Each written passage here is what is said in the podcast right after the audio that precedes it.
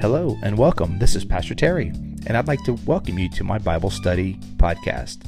This daily podcast is a place where we take the teachings of Scripture seriously, but ourselves, not so much. Join us as we dive into the sacred words of the Bible. Each time we read, we pray, we change the world. Welcome to Pastor Terry's Bible Study Podcast.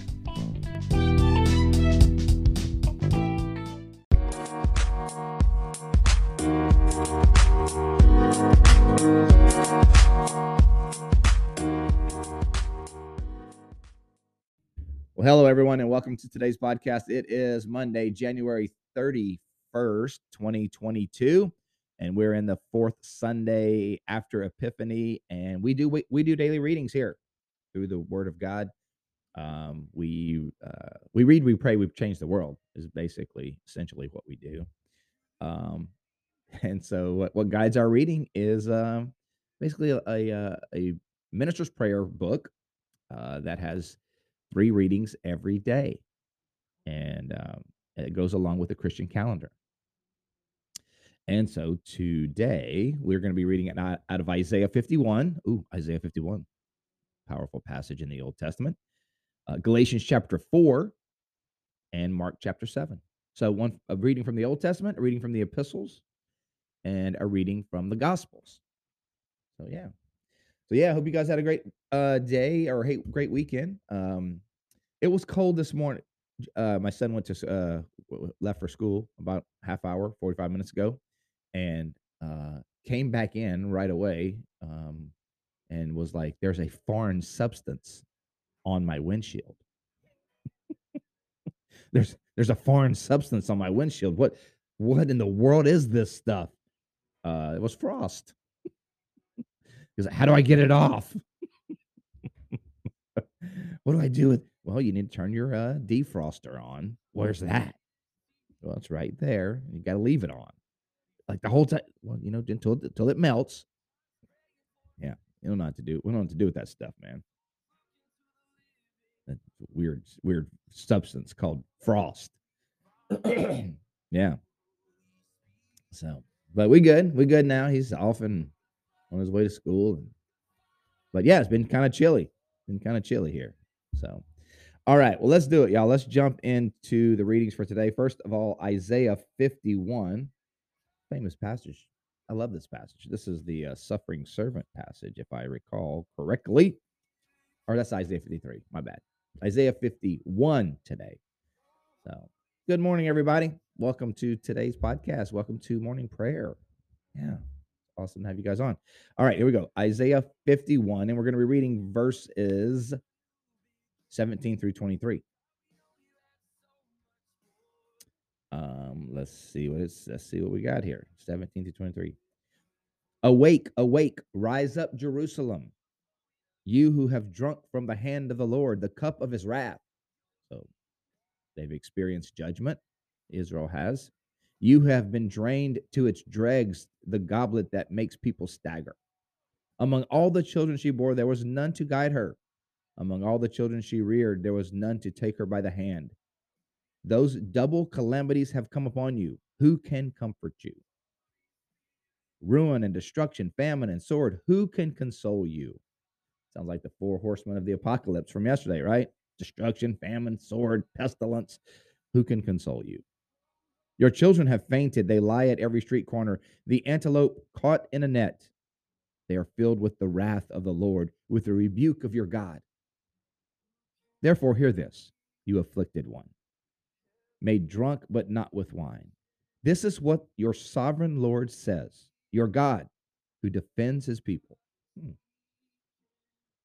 God is here identified as the God who defends his people. That's interesting. Consider God as your defender today.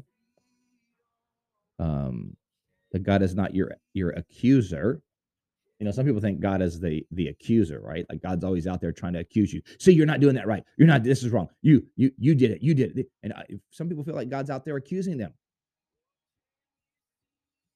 and is out to get you. Gotcha, right? So like journalism these days. Gotcha journalism. any, you know, you say one wrong thing, gotcha. And some people think God's like that, gotcha.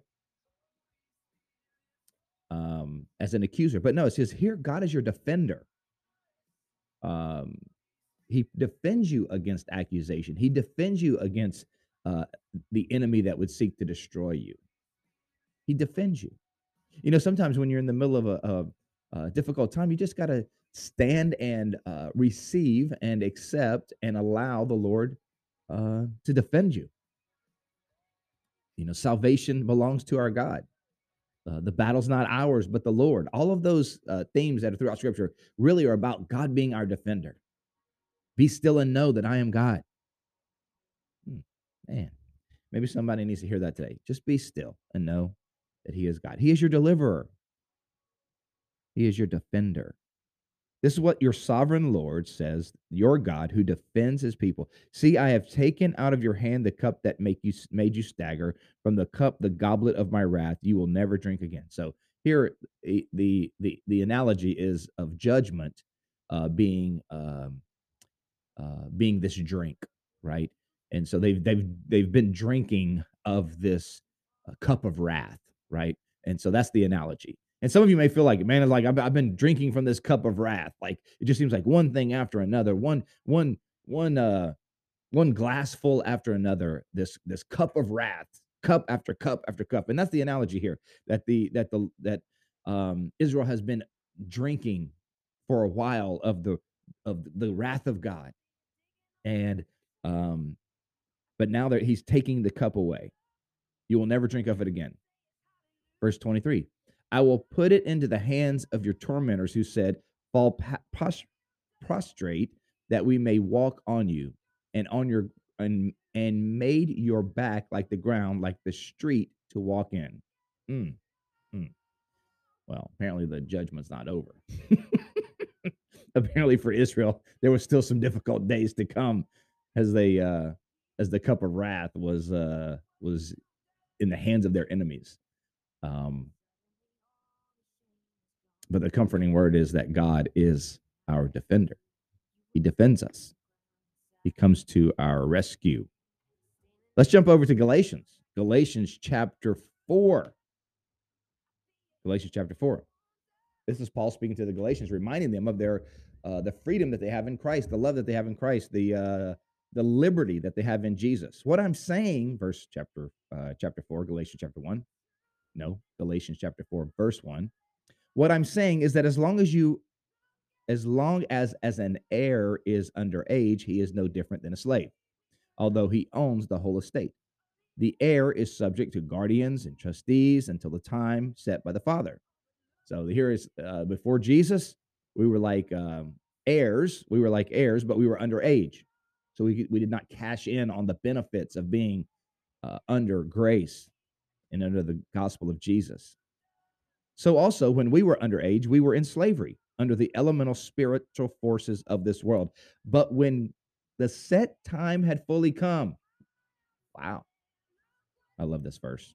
When the set time had fully come, God sent His Son, born of a woman, born under the law, to redeem those under the law, that we might receive adoption to sonship. That's a great passage. It's a great Christmas passage, right? When the set time had fully come, what time? Set time. See, in the Scripture, there's Kairos time, and there's Chronos time. Kairos is the idea that there's this that God's ordained times, like certain spirit, like divine encounters, Kairos moments. But Chronos is just a regular calendar, regular time, Whatever time you're watching or listening to this podcast, that's Chronos time. But it could also be a Kairos moment, a Kairos time. And that's a God moment. Like, wow, that was a moment. And so when the time had fully come, when the Kairos time had fully come, God sent His Son, born of a woman, born under the law, to redeem those under the law, that we might receive adoption to sonship. No, you're a son and daughter, not a slave. Yeah, you need to know that today. You're a son and daughter, not a slave. You're an heir. You've been adopted into the family of God. It's a beautiful thing. So, and because of that, watch this. Because you are his sons, God sent the Spirit of his Son into your hearts. The Spirit who calls out, Abba, Father. So within us, listen to this, within us is the Spirit of God that cries out, Dad, Abba. Abba's is, it's not the band. Not the band that sings those, cheesy love songs. Not that. That's, that's Abba. Spelled the same way, but not that. This is Abba, spelled the same way as Abba, but it just daddy. It's a word of endearment and tenderness to God. That's what your spirit, because you're in relationship with the God of the universe, the sovereign God of the universe. You are no longer a slave. You're a son and daughter, and you have the Holy Spirit in your heart that is crying out to God the Father, saying, Dad. Yeah. So you're no longer a slave, but God's child. And since you're his child, God has made you also an heir. Wow. You're an heir. It means there's an inheritance coming. If you're an heir, that means there's an inheritance. We've already received some of those spiritual blessings now, but more to come. Yeah, there's more to come for the child of God. Verse 8, formerly when you did not know God, you were slaves to those who by nature are not gods. So we were slaves to the gods of this world who really aren't gods at all. But now that you know God, or rather are known by God, how is it that you are turning back to those weak and miserable forces? Yeah. So, again, the Galatians were going back to trying to do all these religious rules to earn their salvation. And Paul's like, why would you do that? Why would you go back and try to do all those things to try to earn God's approval when he's already called you a son and daughter? He's already called you an heir. You have the Holy Spirit in your heart crying out, Abba, Father. You don't have to go back and serve those gods that aren't really gods at all. It is interesting how our hearts do that, though, right?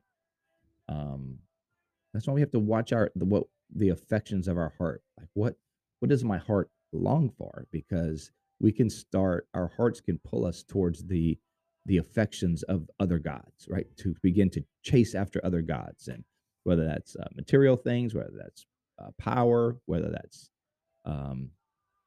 unhealthy relationships, addictions, on and on and on, arrogance, our self-sufficiency, whatever it is, our affections can start to be drawn away from God and towards those gods, quote unquote, that aren't really gods at all.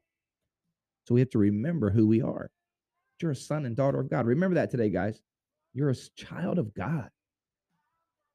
You're a child of God. So this is some of the things they were doing. Verse 10, you are observing special days and months and seasons and years.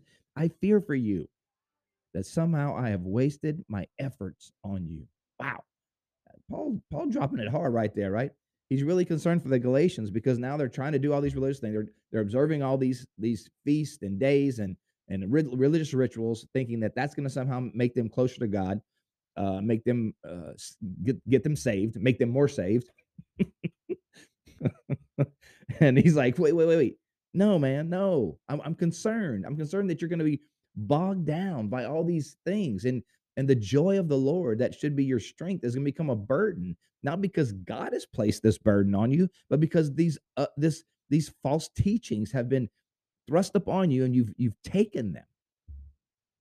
And so, man, we have to take inventory of our spiritual lives sometimes. And sometimes we think, why? Everybody goes through seasons of maybe not as much joy in their lives, not as much joy in the Lord even. And you have to stop and you ask why. Have I been putting these expectations and rules and things on myself? Have I stopped spending time with God? Have I stopped worshiping? Have I stopped gathering with God's people? Like what is it? Sometimes it's just seasons that you go through, but sometimes we have to kind of dissect it and think, why is the joy, my joy quotient as low as it is. And sometimes it's because we get bogged down with religion and we miss Jesus. Come on.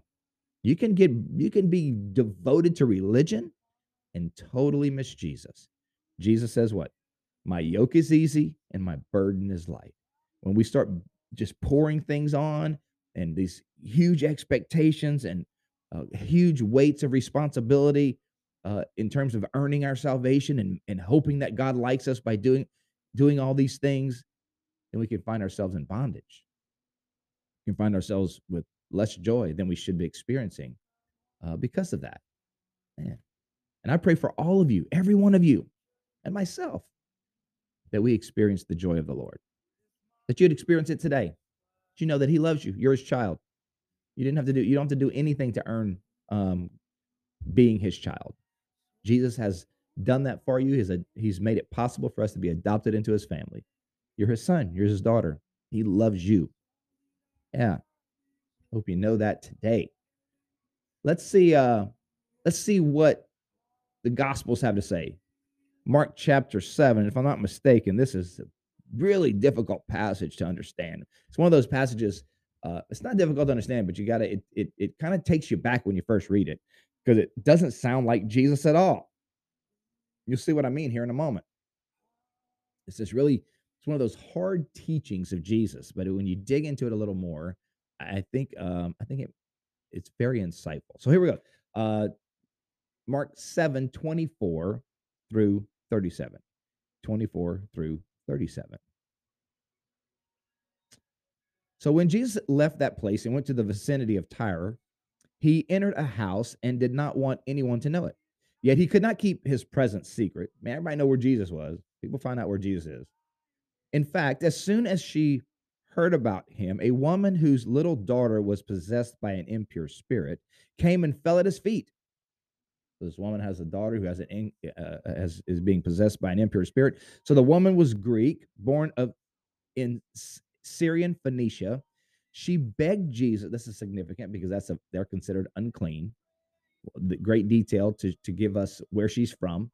And so devout Jews would have considered this person not only a Gentile, but very unclean. And she begged Jesus to drive the demon out of her daughter. Now, this is interesting. So you got a Syrian, Phoenician, Greek woman whose daughter is impure and possessed by a demon. Okay, this is about as unclean as you can get.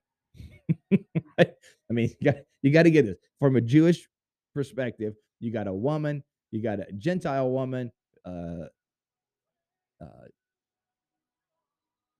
Syrian, Phoenician. With an impure, with a daughter who's demon possessed, which means she probably got her own problems, right? She probably got a few issues herself. And so this is like the far extreme of unclean, right? And she falls at Jesus' feet and she dares to ask Him for healing, right? Watch this. Now watch this. This is the part that's like, what? How did Jesus say it? Verse 27. First, let the children eat all they want, He told her. For it is not right to take the children's bread and toss it to the dogs. Whoa. Now, here's the thing. Here's what I think is going on. I think Jesus is dissecting. Jesus is a master teacher, right? And so Jesus is dissecting what His disciples are thinking. And so he's going to play along here because He wants to prove and show a powerful point. So He knows His disciples are thinking, this woman is a dog. Like, she's dirt. Like, she's not even worthy to be in your presence. Jesus, the teaching that you have is for Israel, for the godly people, for good people. And so don't throw the good food of the gospel. Don't take it away from Israel at the table and throw it to the dogs. And so Jesus basically says it. Let's see how this looks. Let's see how this plays out. So first, let the children eat all they want, for it is not right to take the children's bread and toss it to the dogs. Lord, she replied, this is incredible. Even the dogs under the table eat the children's crumbs. Wow. She's saying, I'll take whatever you got, Lord. Wow. I'll take whatever's left over. But what faith, what humility. Lord, I'll take the crumbs. I'll take the lowest place. I mean, what an example of a Christ follower, right? There's no better example of a Christ follower than this woman right here who says, I'll take anything. I'll take whatever you want to give me, Lord. I don't have to have the best place. I don't have to have the best seat at the table. I don't even have to be at the table, Lord. I'll take whatever you want to throw my way. Wow. Watch this. Watch Jesus. Jesus sees it. Jesus sees it. Watch this. Then he told her, "For such a reply, you may go. The demon has left your daughter." Jesus saw that faith, man. Jesus saw that faith. He saw that humility. He saw that he had incredible compassion. He said, "You know what? That's what I'm talking about. That is moving. That is powerful. Even the dogs eat the children's crumbs." And he says, "For such a reply, you may go. The demon has left your daughter." Wow. She went home and found her child lying on a bed, and the demon was gone. Of course it was, because Jesus said it was.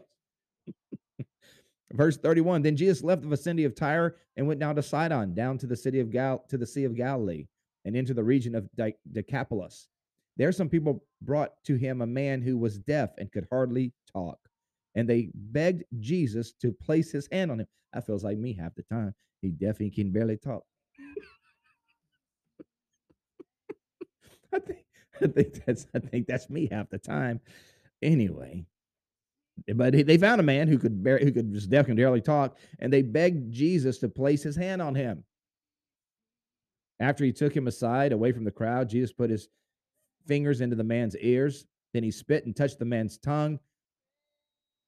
That's gross. I mean, I don't know what Jesus was doing right there, but I'm just going to say, man, I know probably heavenly spit and everything else, and divine, saliva and all the rest. That's gross. I mean, it's just, I don't understand.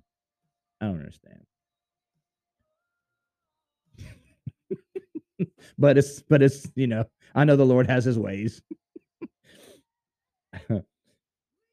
He looked up to heaven and with a deep sigh said to him, Apatha, which means be opened.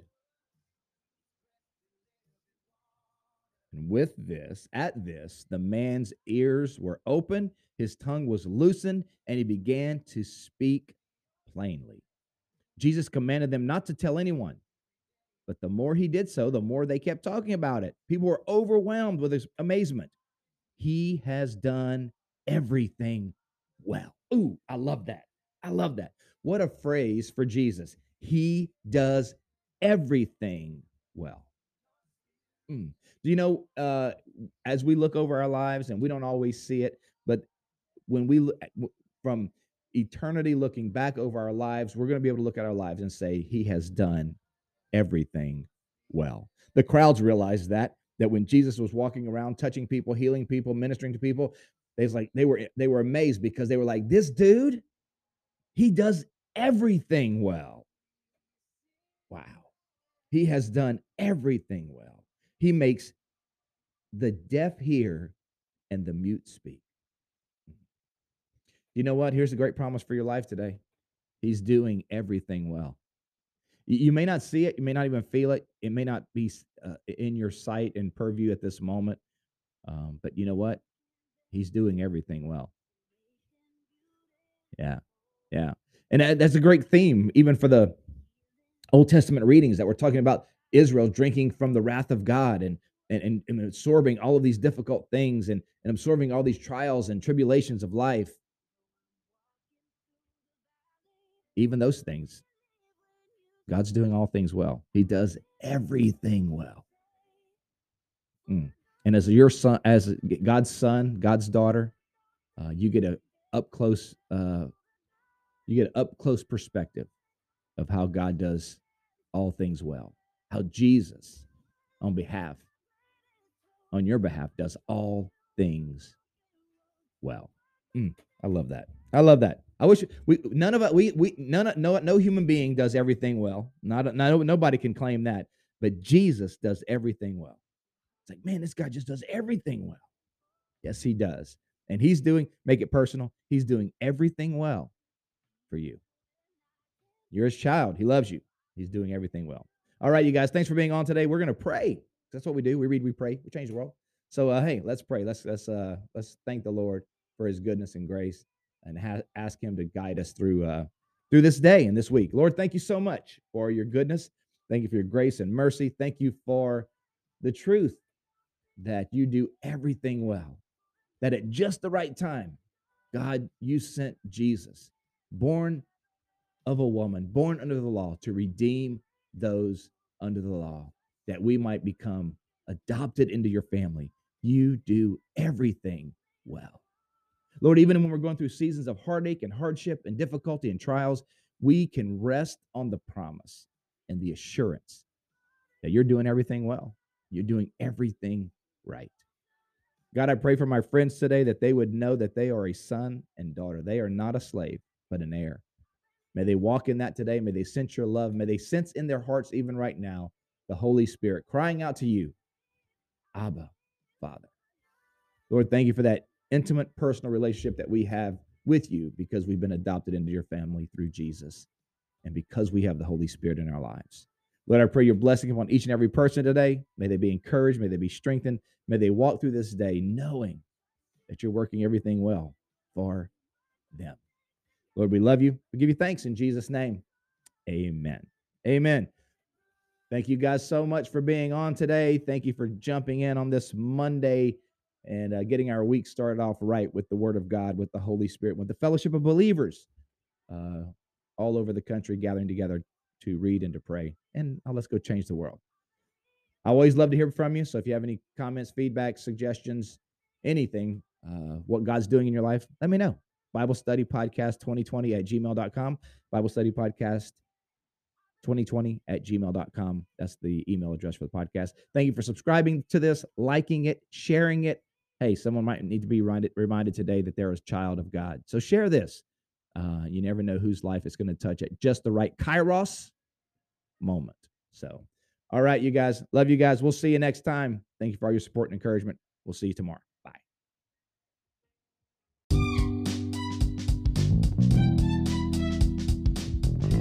Thank you for joining us today on Pastor Terry's Bible Study Podcast. We hope you enjoyed today's show.